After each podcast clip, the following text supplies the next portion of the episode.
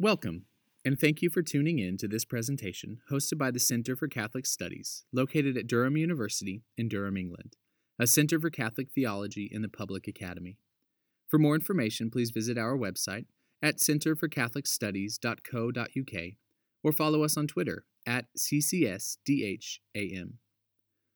The following lecture was given by Nicole Reinhardt of Durham University as part of the Ushaw Lecture Series. The lecture is entitled Sin, Confession, and Politics Royal Confessions in 17th Century Catholic Europe. Thank you very much for the kind introduction. Thanks, everybody, for coming out here. Uh, I wasn't expecting it to be so cold. and um, thank you also to my colleagues from the history department who have really been very supportive during the years of research and have made it possible for me to publish uh, the book that I have recently published. So today I want to start at a probably a bit unusual end uh, with a caricature produced during the French Revolution. Um, it shows a member of the third estate taking confession from a member of the nobility and from a priest. And the writing below the etching explains that the confessor pronounces a general absolution. The past would be cancelled out and forgotten, and all would live from now on as brethren. Above the confessional box, where the traditional iconography would have placed the dove representing the Holy Spirit, we find the Jacobin red bonnet oh, the Phrygian hat. So the inversion of the symbol seems to suggest that the will of the people as a whole, the volonté générale, had replaced the Holy Spirit, as if finally an old saying had come true according to which the voice of the people was the voice of God, vox populi, vox Dei. Importantly, the caricature suggests that confession had become a symbol of the old regime and not necessarily a good one. It had to be overturned. Those previously in charge of the Tribunal of Conscience had failed in their office and had to be replaced by the Third Estate, the nation, as Abbé Sieyès said it was. It is curious, too, that the new beginning is seen not in terms of an imminent bloody retribution and reckoning, but as doing penance by which past sins are confessed and absolved, allowing for a fresh start and a restoration of peace in the community. In its ironical inversion, the caricature is a last echo of the high hopes that had been placed since the 16th century in the capacity of confessors, and especially in royal confessors, to achieve good politics. In fact, this caricature, in a way, speaks of the utter disappointment of such hopes, which had started to set, settle in already in the middle of the 17th century and were omnipresent by 1700. Voltaire, in his history of the reign of Louis XIV, said, It is remarkable that the public, in the end, forgave Louis XIV for all his lovers and maîtresses, but not for his confessor. And across the Pyrenees in Madrid, a disenchanted royal chaplain bemoaned towards the end of the 17th century, we have countless manuals to direct the conscience of the common man. But to this day, no moral theologian has tried to solve the problem of the royal conscience. Just as if princes were without sin, and as if God had set out rewards and eternal condemnation only for their vassals. So this assessment actually is not true. Otherwise, I wouldn't have spent so much time working on the book. And I will try to explain that later.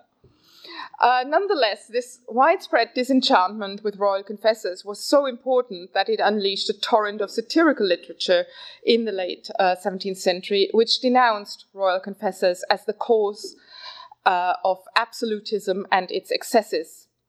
The caricature, in a way, is just a last example of this. Since the 17th century, then, the question of the royal of the role of royal confessors in politics has been obscured by a solid black legend and many conspiracy theories about wily Jesuits. They came to be seen as illegitimate elements of the political landscape of the old regime, typical of its alleged confusion of politics and religion, and ultimately an irrational medieval hangover. In one word, they were the incarnation of all that was anathema to the Whig interpretation of history. My approach is slightly different, as you might imagine.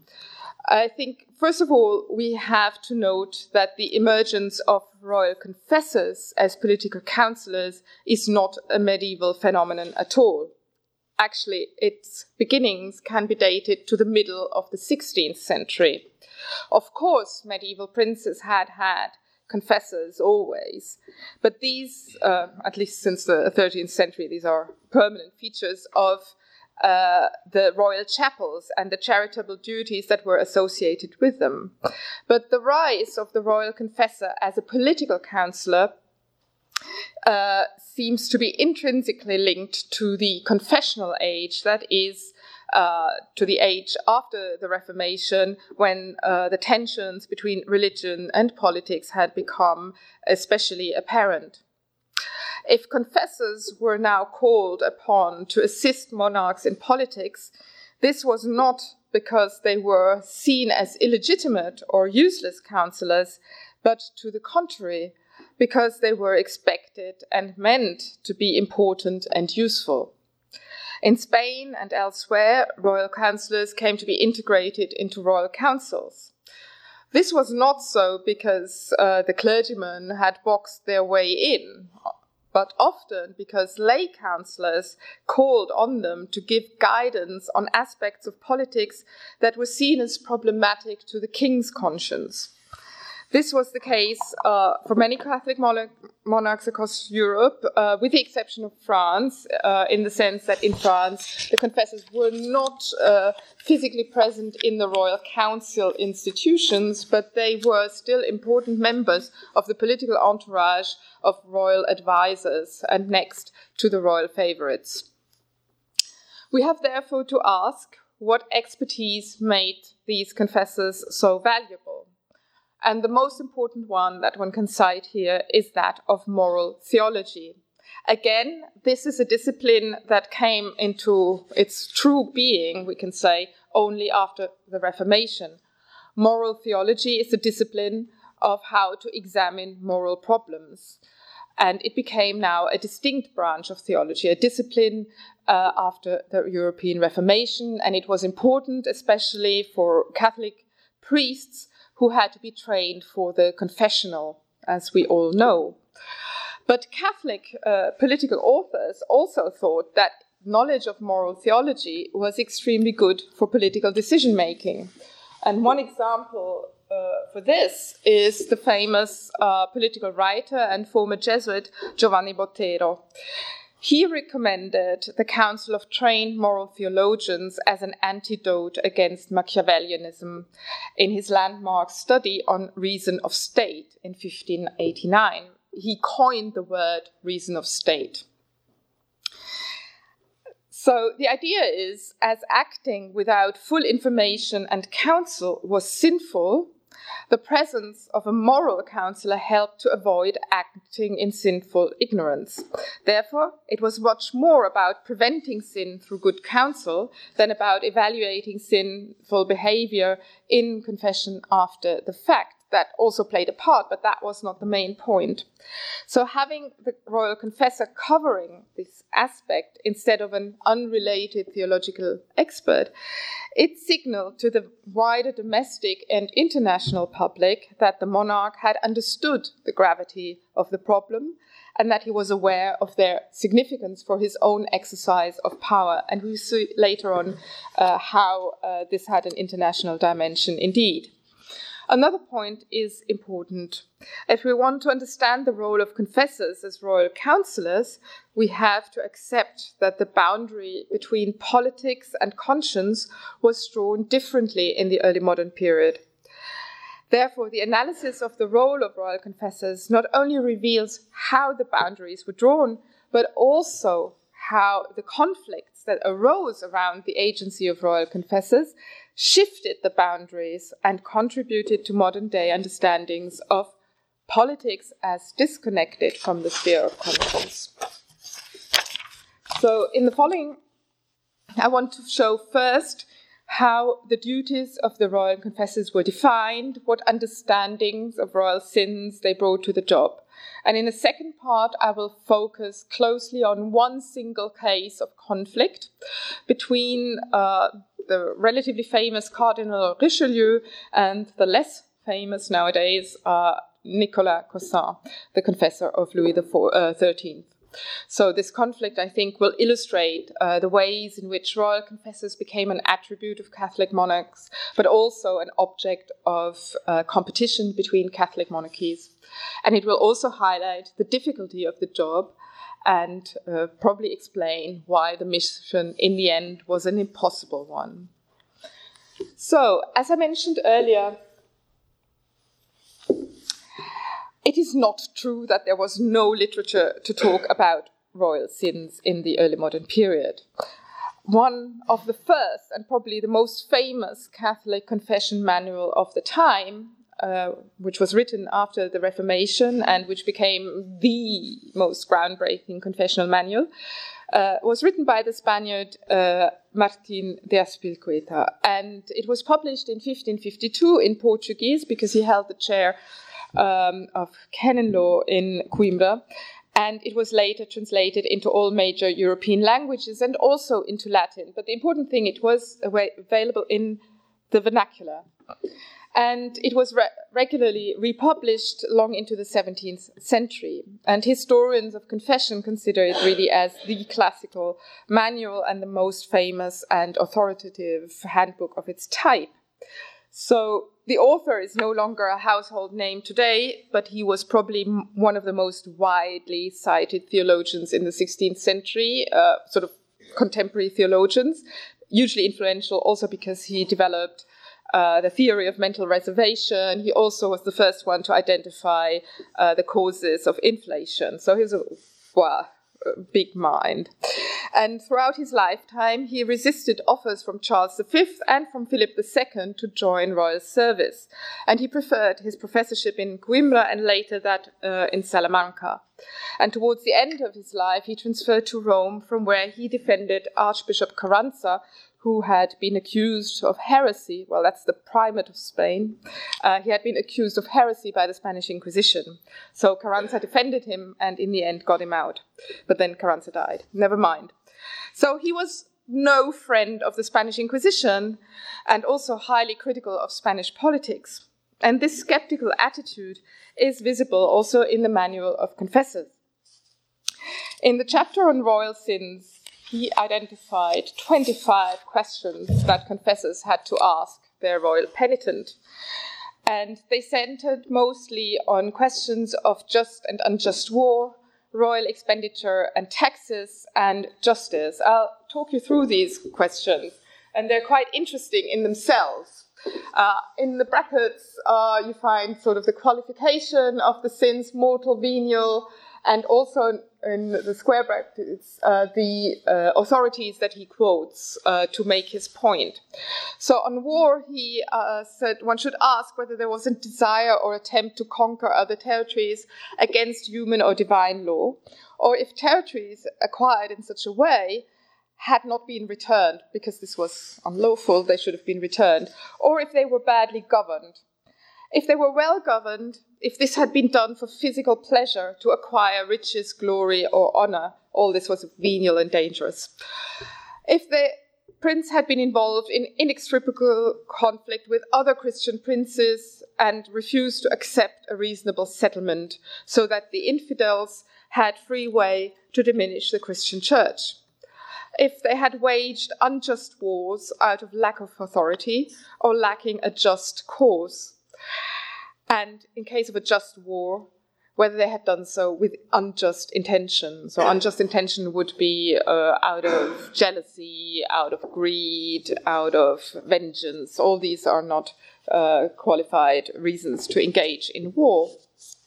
Interesting, too, the question on expenses and tax- taxation.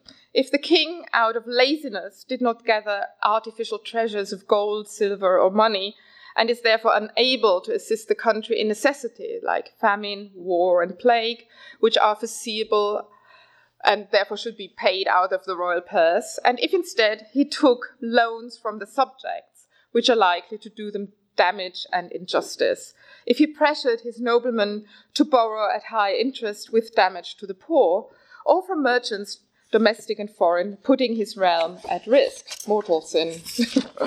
so, uh, unnecessary expenses exceeding his own income, putting him in such a necessity that he had to take from others unjustly. So, that's basically taxing others. Or if he failed to reimburse his credits without agreement, uh, that was something Spanish uh, monarchs did quite often, defa- defaulting on their credit and then leaving the creditors um, with uh, the losses. Or if it was with agreement and this caused damage to the royal treasury because of increased interest. And then sale of offices at excessive price or to such people that abuse of office was encouraged or if sale of offices uh, should generally be avoided if uh, one had um, a superior, and then also if there was a prescription against the practice. And there was indeed a prescription against sale of offices in the Spanish laws, in the partidas, but Charles V went ahead no matter what.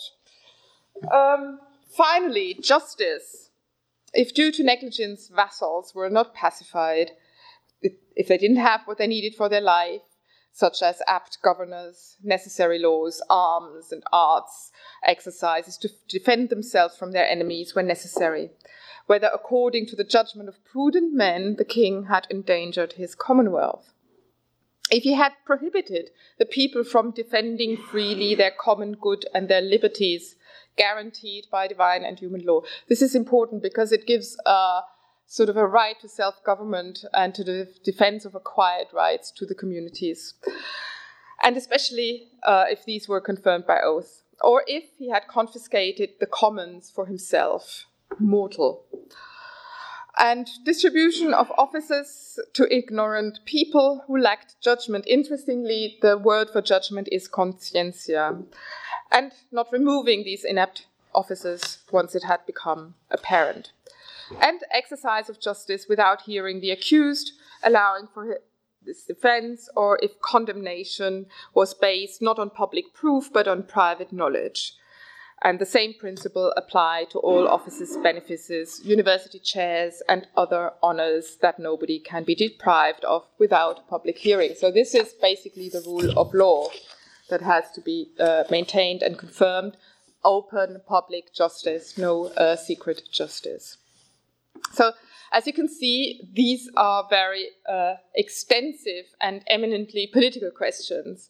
And they illustrate that the confessor's potential area of intervention touched on all major political questions. But a striking point is in all this, Azpilcueta, uh, did not identify the protection of the church or the religious constraint of subjects as a royal duty. And I think this is remarkable for a 16th century Spanish author. He's not alone in this, but. Um, so the important thing is that the confessor, in his conception, was not there to protect uh, the church or uh, to do uh, or to force the king, for example, to implement the Inquisition. This was because Azpilcueta considered church and state as distinct and ordered to different ends, and by consequence, he did not think that states could call to arms for religious reasons, for example. So the opposition to the Ottomans and infidels, as he calls them, was legitimate only in as far as they had occupied formerly Christian lands. It was not a religious war in this definition. So it was a legitimate defense. And the same applied then also to the religious constraint of subjects. This was to be left to the competent ecclesiastical tribunals. And here he placed more hope in confession than in inquisition. So Azpilcueta's list was a general reference and remained a general reference for most moral theologians. He's quoted all the time. And uh, the topics that he raised remained important and remained in discussion throughout the 16th and 17th century, where the debates moved on, especially on taxation, where he had been extremely conservative. But uh, when it came to war and justice, uh, it remained fairly much on, on this line. So, the second question we have to ask then is whether there were prescriptions for the conduct of confessors at court. So, this is what they should deal with. But what about the confessors themselves? And curiously, uh, the writings are on that matter are not abundant at all. the only religious order who ever bothered with regulating the conduct of their confessors were the Jesuits. So between 1593 and 1608, General Acquaviva issued a series of regulations on the matter. And these warned uh, royal confessors from not to interfere in questions of reason of state. And the regulations had been triggered mainly by the conflicts in France and by the opposition of, of the French magistrates in the parliament who opposed King Henry IV's uh, reintroduction of the Jesuit order in, uh, to the parliamentary district uh, in Paris, and also his decision to choose the Jesuits as his confessors. So um, that was the main reason to then create an extra regulation that would keep uh, these Jesuits uh, immune from, or should have kept them immune from the suspicion that they were sort of uh, formulating royal policies. It didn't do that, but the regulation was still there. On the other hand, however, the Dominicans, uh, who were the most important order to uh, be the confessors in Spain, never had any kind of regulation that uh, sort of limited their uh, action or role of, uh, at the court. So, in this context, uh, the most uh, significant book was that by Cardinal Robert Bellarmine. In 1619, he published A Mirror for Princes, very classical, in which he introduced a chapter regarding the royal conscience. And here in, he insisted that every Catholic monarch had to have an expert confessor who should be able to conform to uh, what we've just heard, uh, to the duties uh, to care for their royal conscience. Importantly, he stressed royal confession had to be complete and therefore it had to include the conscience of the private person, but more importantly, the conscience of the monarch as a public persona. So that is exactly the political sins we were talking about. And he insisted that these sins were most important, the most important aspect of royal confession. Bellarmine warned that confessors should not have any courtly ambition and remain outside political battles, he said. They should not meddle with politics. So, this is, of course, a contradictory statement, at least at first sight. How could one counsel on taxes, war, etc., without meddling in politics? And in order to understand this statement, we have to reconsider how Bellarmine defined and understood politics. In Bellarmine's understanding, politics was essentially politicking, sort of factional, partisan action in the court.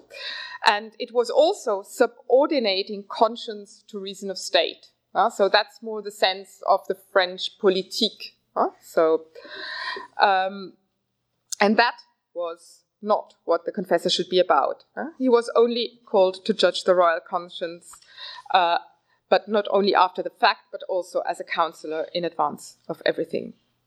So, undoubtedly, this slightly complicated uh, conception of the royal confessor put the confessor always in a very uncomfortable position.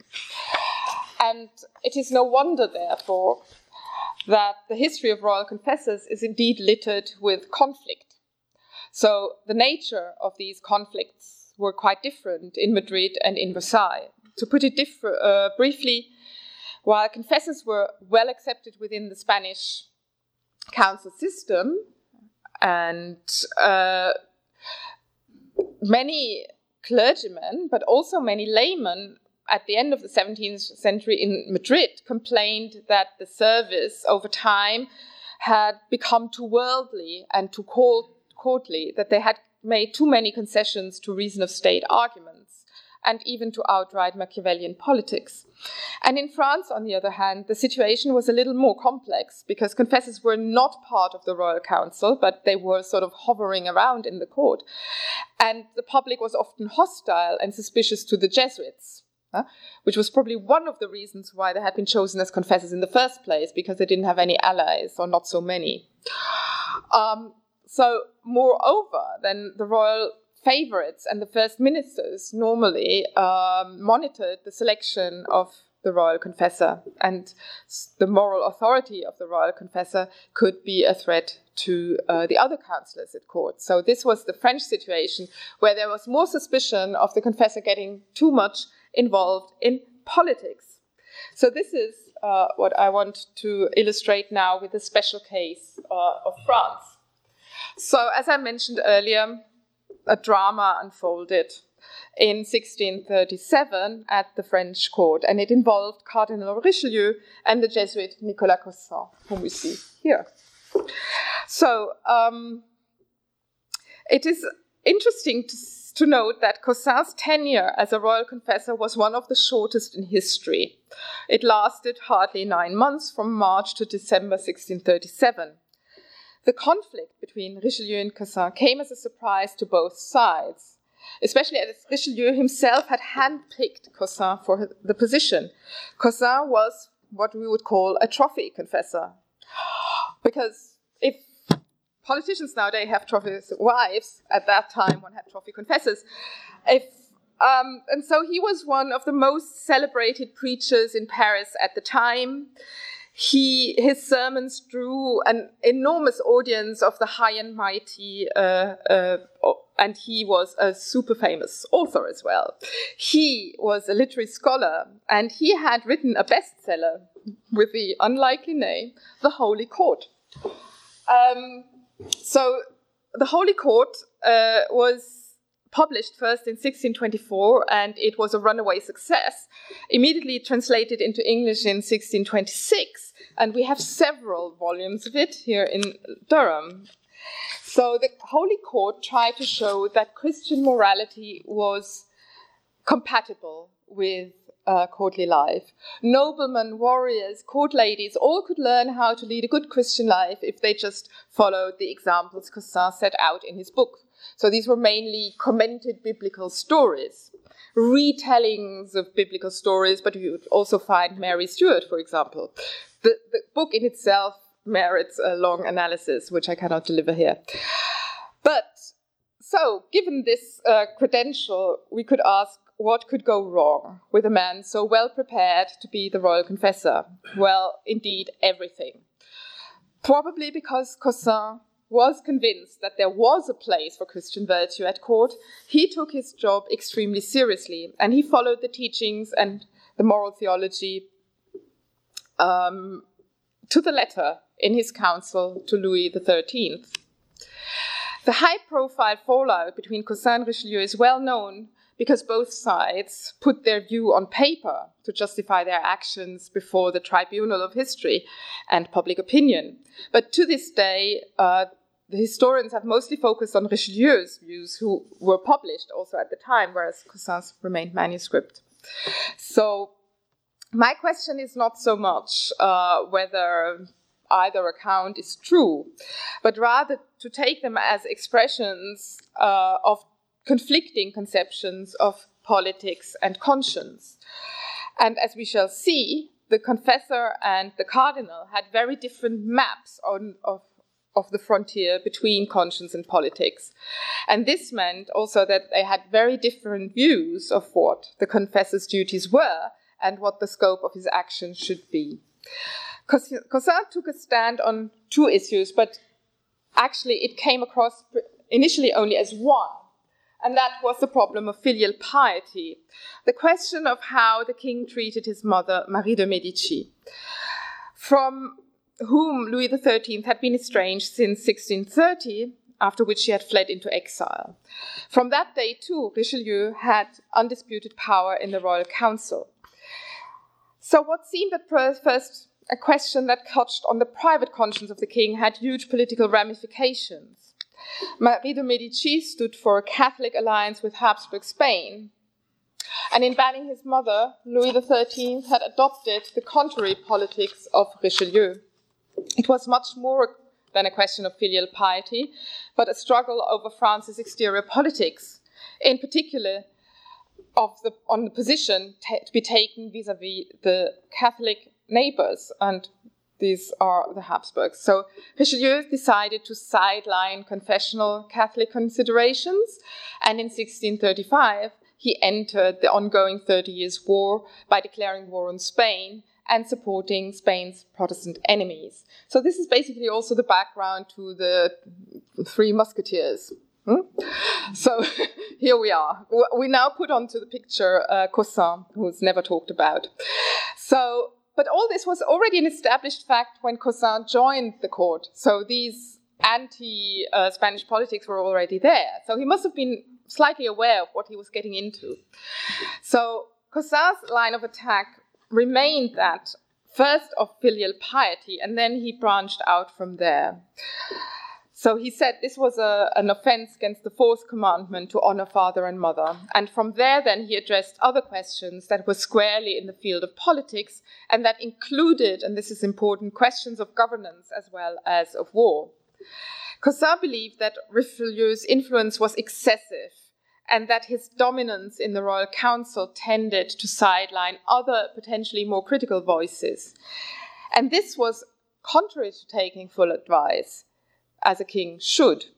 He also thought that the policies were wrong headed and that they brought destruction to Catholics in Flanders and Germany, and this, of course, was a problem. He was most importantly convinced that Richelieu actually would not hesitate to in, in engaging in an alliance with the Ottomans to defeat the Spanish from the other side, basically. And it would not have been the first French alliance of that sort. And uh, Caussin, always the avid reader of Azpilcueta, thought that this was intolerable. So when in December 1637 he intervened, a host of issues were at stake. We know about these debates then not because Caussin revealed what the king, what he had discussed with the king in confession, that would have been illegal, but because he addressed these questions openly with the king in an sort of interview.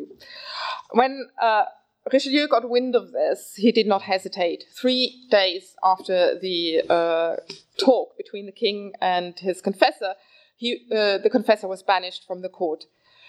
Uh, there was no solidarity from the Jesuit general either, um, and it was agreed that uh, he should be sent to Quimper in Brittany. That's really the utter uh, western end of Brittany, and that he should uh, be uh, receive a ban on any further publication. So the most famous rhetorician of the French Jesuit order was thus condemned to silence until Richelieu's death death effectively.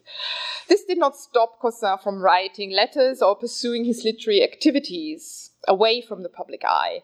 And once he arrived in his exile, he shot off a letter to Rome to the general, in which he explained and justified his conduct and this is a rather lengthy apology, from which I apologize to be quoting rather lengthily, because I think it is extremely interesting and a rather unique account into of how he reasoned and how he uh, thought through the problems. So, um, yeah, he said, the cardinal tried to make me all his, and I was not such an unexperienced member of court that I did not understand that he was stronger However, I always rejected to let the idea enter my heart to follow his intentions at the cost of my master's salvation. I always thought that this would have meant to become a courtier of another kind than I was supposed to be, and that for a confessor this was a crime rightfully punished by God's anger. So I closed my eyes to all human considerations and fixed them on my duty. I understood that the cardinal had no other intention than to make the state his God and to dominate everything.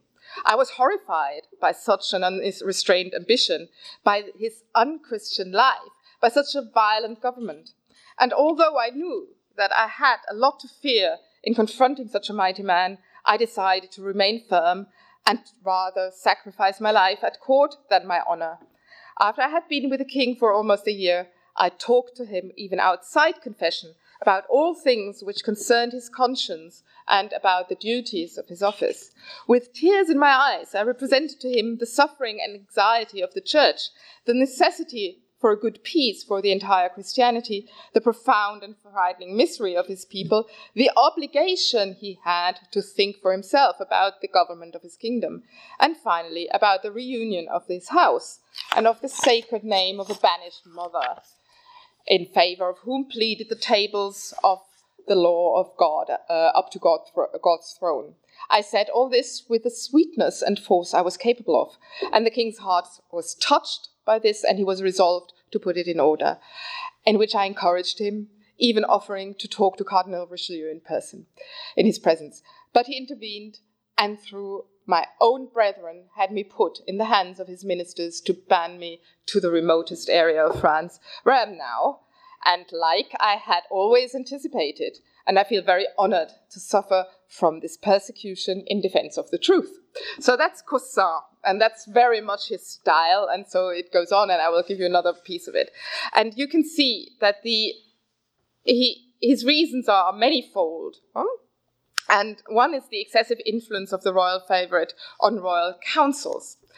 Caussin's paper remain unpublished, as I said, but there are more papers uh, in, uh, in, in the Jesuit archives, and there we can see that he reflected amply on uh, the good uh, good government, and that concerned taxes, uh, foreign policy more widely, and a more aristocratic government. So Caussin regarded Richelieu's politics as incompatible uh, with moral theology, and he often, towards the Jesuit general, highlights that he was actually only following moral theology in his reasoning. It also followed from his job description, he thought, that is to advise on the moral pitfalls that affected the king as a public persona, uh, arguing that in practice, this division between the public and private person was a very difficult one to really uh, um, outline. And he said, there are those who pretend that there are royal sins and then the sins of the man who rules, and that it is uh, that it is sufficient that he accuses himself as a private person and not as a king, as the latter is reserved to his council. I would like to ask such doctors where does the man's soul go if the king is in perdition? Do we have to assume that there are two souls in one person? That one is only the pri- that only the private man can sin and that the king stays impeccable. Popes prelates and judges do they not have to respond to god about what they have done in their office? People's sins have often only small consequences but those of a king endanger the salvation and may ruin the lives of millions of people. On him depend freedom slavery poverty wealth greatness depression peace war life and death and the welfare of the provinces should it not be important to know how he goes about such things? Not in view of entering into the details of the affairs of the state, but in order to make him understand what is conform to God's law. Some agree, and yet they object that nonetheless the confessor must not meddle with the affairs of the state. This would be true if he, the confessor, wanted to make the laws, to build weapons, to forge cannon, cannons and rule the currency, if he wanted to assist in the royal council, if he wanted to dictate public laws, and if he wanted to be a general without understanding or a chancellor without wax and water, then indeed it would be highly impertinent. So, what he actually advocates here is a sort of general overview on uh, the good sort of rules of policy and politics. So, Richelieu spent the next five years until the death of Richelieu in exile, and he used this time to rework the Holy Court. And the most important rewriting occurred in a chapter that was uh, dedicated to the men of God at court, that is, the confessors. And reflecting on his own time, he spoke of the confessors as strange birds in an unnatural environment.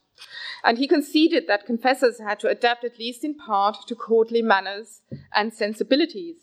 They had to talk well, and they should not come across as peasants. But at the same time, he needed they needed to keep the distance and to be able to speak freely and to be accepted and recognized as somebody who could actually speak without personal or factional interest. So it was fundamental to be a good advisor, and yet in the end, it was potentially an impossible mission. The conscientious confessor, therefore, had to be fully aware that the exemplary conduct in his office might be the very reason of his fall. And like in the case of prophets, and he introduces a whole new chapter on prophets, the best proof of his dutiful attachment to his mission. So, how did Richelieu actually stand on all this? We have to remember Richelieu himself was a very well trained theologian and a quite good one. But uh, Richelieu did not mince his words nor fickle. A day after Caussin had been expelled from the court, he had an official statement printed in the Mercure de France, that is the sort of newspaper or journal, which was populated by his cronies and writers. He had a whole entourage on writers. And here he declared that Caussin was guilty of pl- planning a coup d'etat. This was also the judgment he wrote down in his memoirs, which were later published, where the cardinal speaks about himself in the third person. So the cardinal was patient until this little father's folly or malice had passed all boundaries so that things were not merely a personal question any longer, but threatened to ruin public affairs and to overthrow the state. The cardinal knew of this rather late because the confessor's bad service with his prince remains so secret that nobody can know anything about it unless the prince decides to make it known. In fact, Richelieu, in his memoirs, accused, accused Caussin of having interfered with politics against the statutes of his own order. He had meddled in affairs of the state, and this was politicking in Richelieu's definition. In fact, in Richelieu's eyes, anything that concerned the state was politics, on which state ministers and not confessors should have the first and last call. And he made sure that everybody understood this from now on, and he set up a new instruction for the royal confessors. In this guideline, he explained that from now on, the royal confessor was obliged, and I quote, in conscience to support in action and in words any decisions taken by His Majesty or His Council, unquote.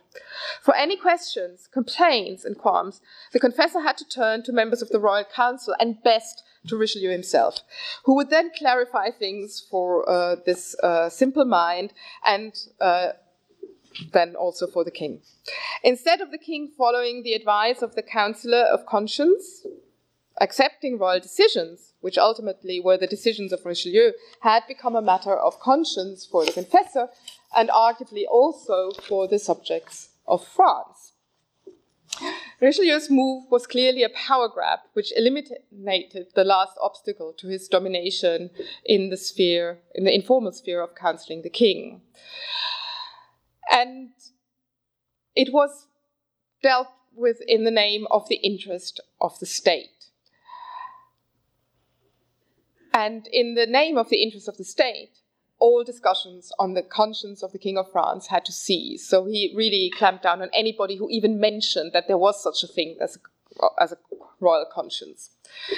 But this did not, however, stop Richelieu from reflecting on the questions of other monarch's conscience. Here, I would like to make a last but important point, which concerns the role of royal conscience in legitimizing international hegemonic policies, and especially in the competition between France and Spain. Indeed, when it came to legitimizing Spanish politics, Spanish political authors were in the habit of pointing out that, contrary to what happened in France, Spanish monarchs were always consulting with their confessors. And a typical example here is Diego Saavedra uh, de Fajardo, um, who was also the Spanish uh, negotiator at the Peace of Westphalia, who said that in some places uh, princes used confessors only for the duty and confession, but he would just he didn't want to go into the details here, of course, but he would just say that in Spain one has recognized how important it is to have a confessor assisted Council of State to qualify and justify decisions and to enable government by correcting the prince if he fails his obligation. So, and uh, there was a lot of this in Spain. And of course, uh, Richelieu was fully aware of these publications. And they were used by French uh, unhappy Catholics uh, to discredit Richelieu's policies.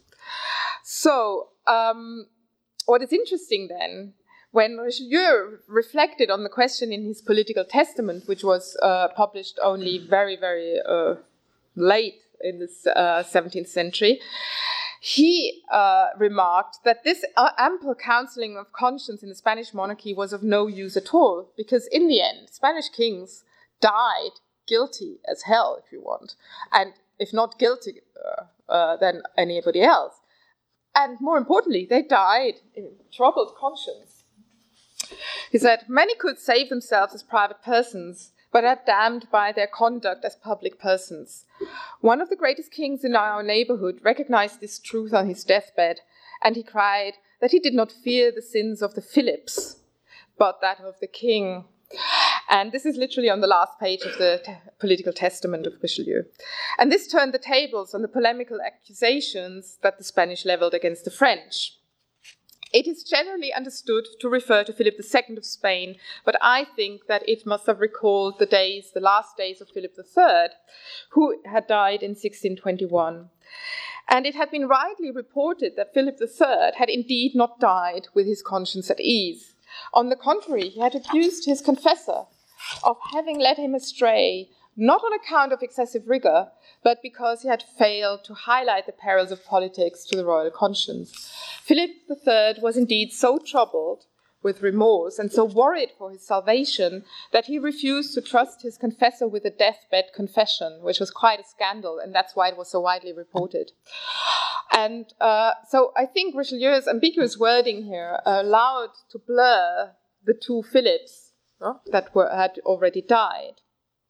So although Richelieu did not deny the traditional understanding of the significance of political sins, in practice, he denied that royal confessors were adequate instruments to address these or to be even important in politics. So, this was to become a fundamental tenet of French absolutism in the long ter- uh, term. Whatever the royal conscience was, it was and could not be judged or perceived by the public, and it had to remain an absolute secret. This brought about other and new problems, which we do not really have the time to pursue here. But what is remarkable then that in the late 17th century, when uh, satires on French royal confessors were rife, the only person that had never received a satirical attack was Caussin. Instead, he was remembered in pretty positive terms, even by French Protestants. And the French Protestant philosopher Pierre Bayle stated in his dictionary that Caussin was somebody, I quote, who tried to do his duty as a good man. Thank you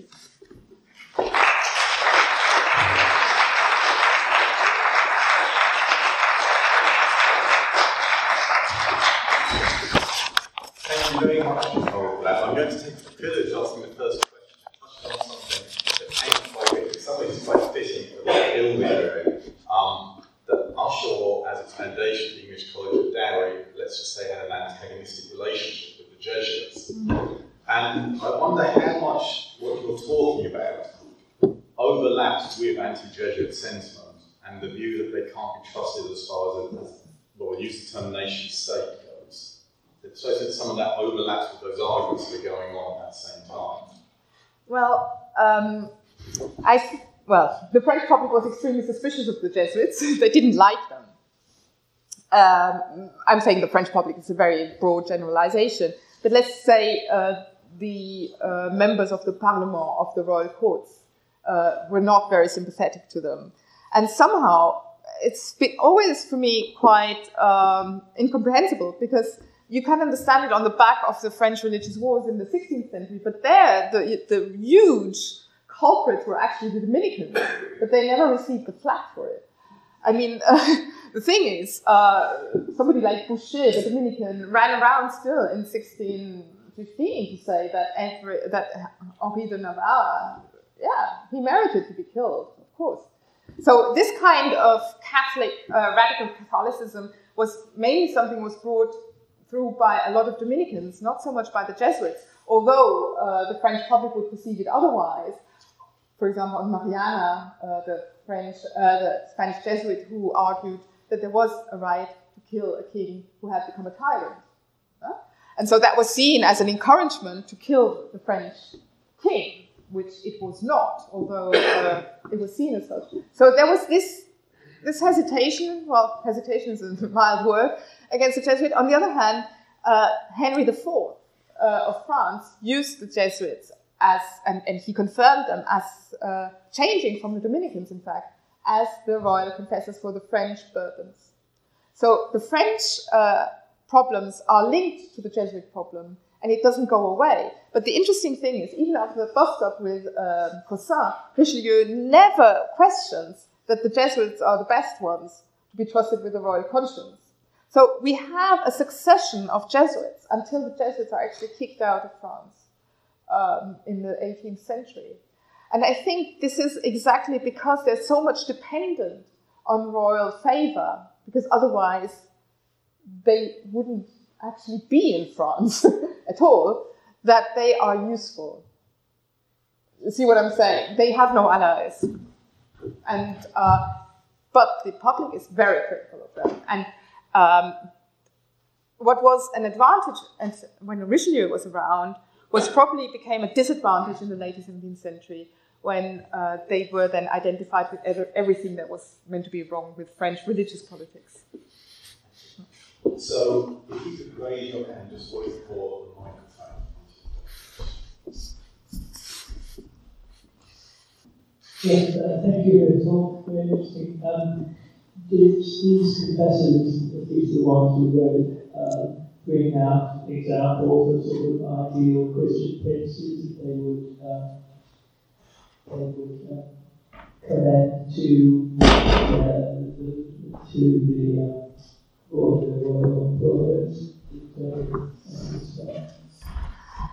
not really. um, the, the, interesting thing is that the point of royal virtue and the importance for royal virtue for good politics is actually something they like to skip. And I think this is for several reasons. Um, because it was very much a Protestant argument that virtue and good politics were uh, meant to be together, they like to separate it. Um, it was to say that whatever the personal virtue of a prince, uh, that doesn't uh, connect to good politics. You could become a good Christian even under um, an awful prince. But the point was, uh, it was about the political sins. Huh? And there, uh, it was the guidelines, it was not the persons that mattered so much. Uh, it was the principle. It was the principle of justice, the principle of just or unjust war, the principle uh, of respecting people's rights, the principle of low taxation.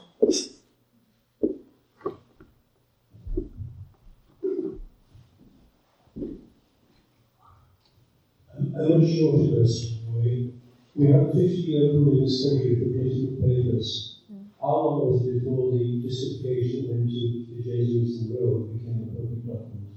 And secondly, who identified the confession, confessor for the cardinal in the French court? Um, this uh, apology of Caussin was leaked. like so often in uh, the cases, um, it was it was a secret document. It, it's in it's still in the archives in Rome. But uh, there was early on a leak, and it was a leak that was used to embarrass the French Jesuits. Uh, and was printed uh, in very often in um, sort of compilations of anti-Jesuit material.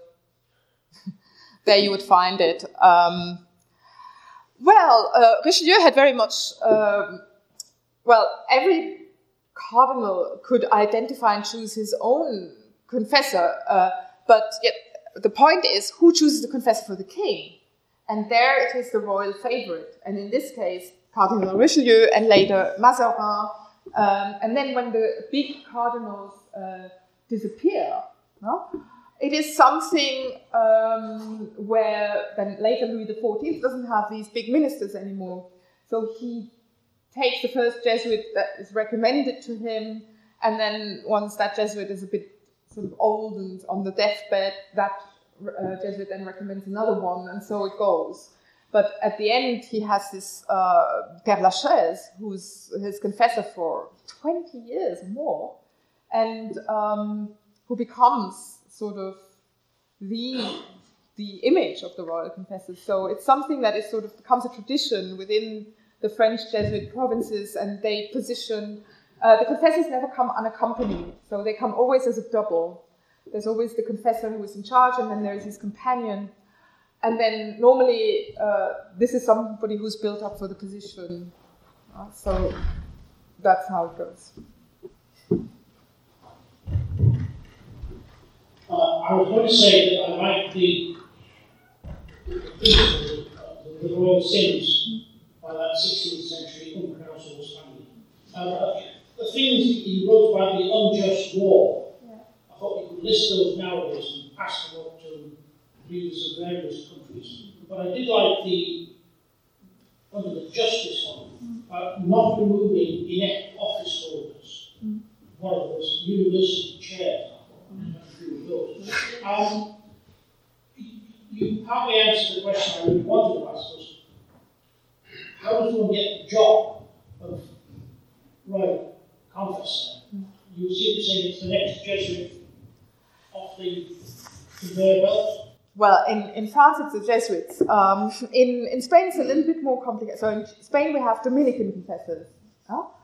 Um, somehow there is a tradition of Dominican confessors, but there are also Franciscans who often are the confessors to the female members of the royal household.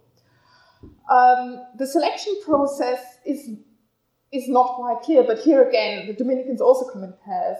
Well, what I could see from the qualifications that they bring to the office is the, the in the Spanish is much higher than in the French royal confessors.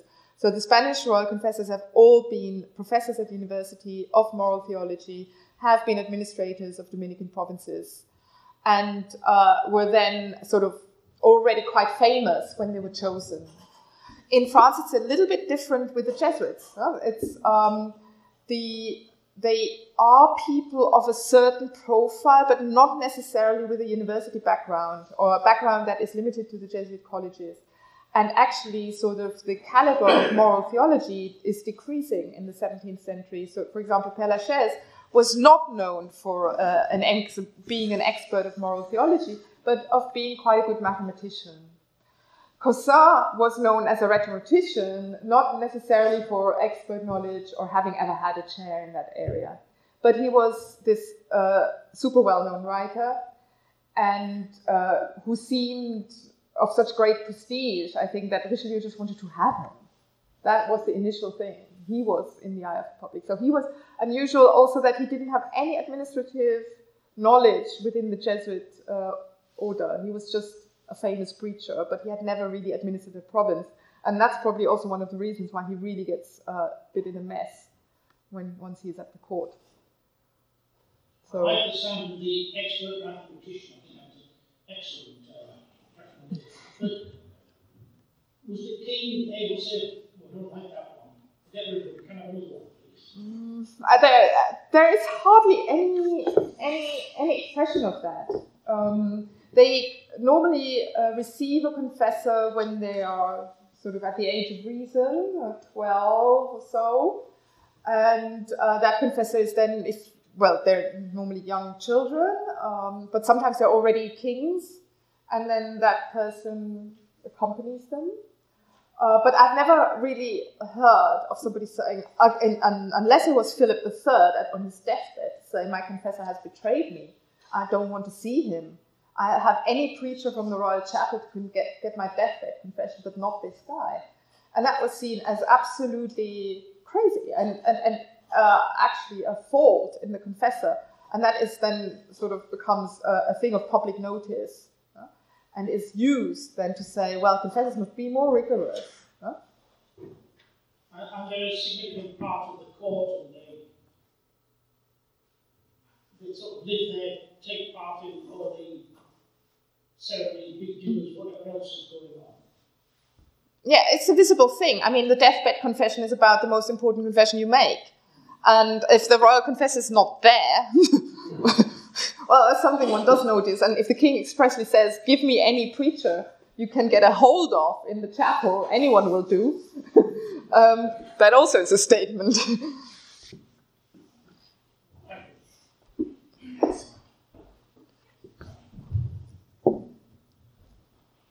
interesting talking about. Thank you very much. Um, you started your book with a very intriguing cameo um, from the Westbourne series about an American president yeah. uh, calling in a confessor. Um, do you think that there's any parallels or any comments that you could make from your studies from these centuries on the House of American presidents to rely on people like Billy Graham or David Campolo private morals and public morals in, in uh, modern politics? Well, for the last 10 years, I've probably been screaming at my radio and, um, and trying uh, to say that actually they should all go and read Azpilcueta and would make them better politicians. Um, what what I find important, uh, and, and that has been something that's been troubling me as well. I, I, you know, is it important if somebody is privately a good man, or is it really more important if he is good, doing good politics? And I would really come down on Azpilcueta's point. I don't care what he does as a private person in a way, as long as the politics obey the principles of justice. That would be my position, really. The question is, can that be the case? I think it can be. In some cases, we have seen examples. You know, think of Lyndon B. Johnson, not necessarily my uh, my best friend uh, for a glass of wine or anything, but uh, when it came to civil rights, he had the right. He'd made the right choice, and so I think what working on this book has brought out in me. Well, it responds to an old interest in politics, but it also, I think, sharpened sometimes my questioning of what is going on now and the way in which politics is presented and understood in a highly personalized way, which I think it shouldn't be. It should be about the politics, not about the people. But some people think that their ego is more important than anything else, should disqualify them per se. So very interesting you managed to start in a Jesuit as um, confessor for the current president? well, uh, first of all, he's not a Catholic. so that, that stops here. But what I find interesting, I've recently been thinking a lot about Decalogue morality and virtue ethics. And I find it very interesting that a lot of uh, American uh, evangelical groups have no problem with the current president, although he is the incarnation of everything that would count as a vice. So, how much does Decalogue morality actually uh, give you? I don't know. I, I, I come back more and more to the idea that vices are probably a better, or yeah, virtues, vices. Vices tell you more about a person.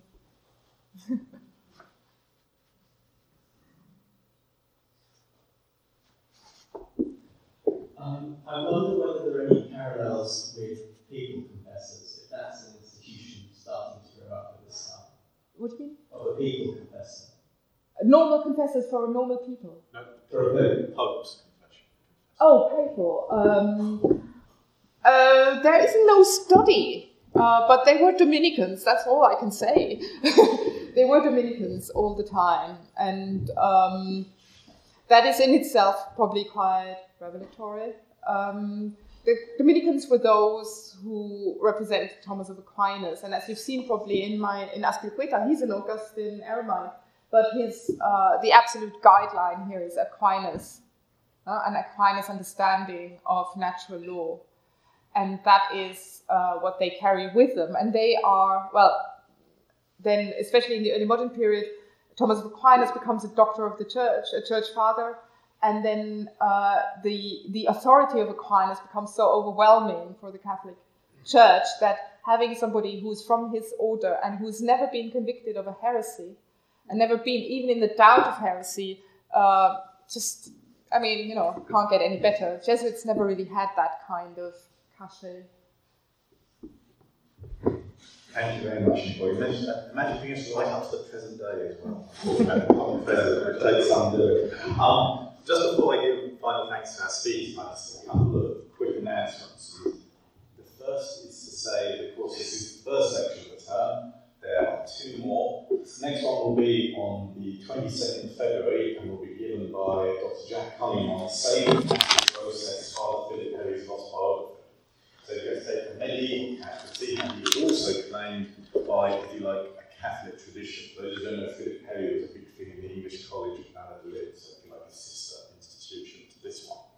and this will be followed on the 6th of March by the first of our lectures that are going to recognise the 450th anniversary of this institution. Now,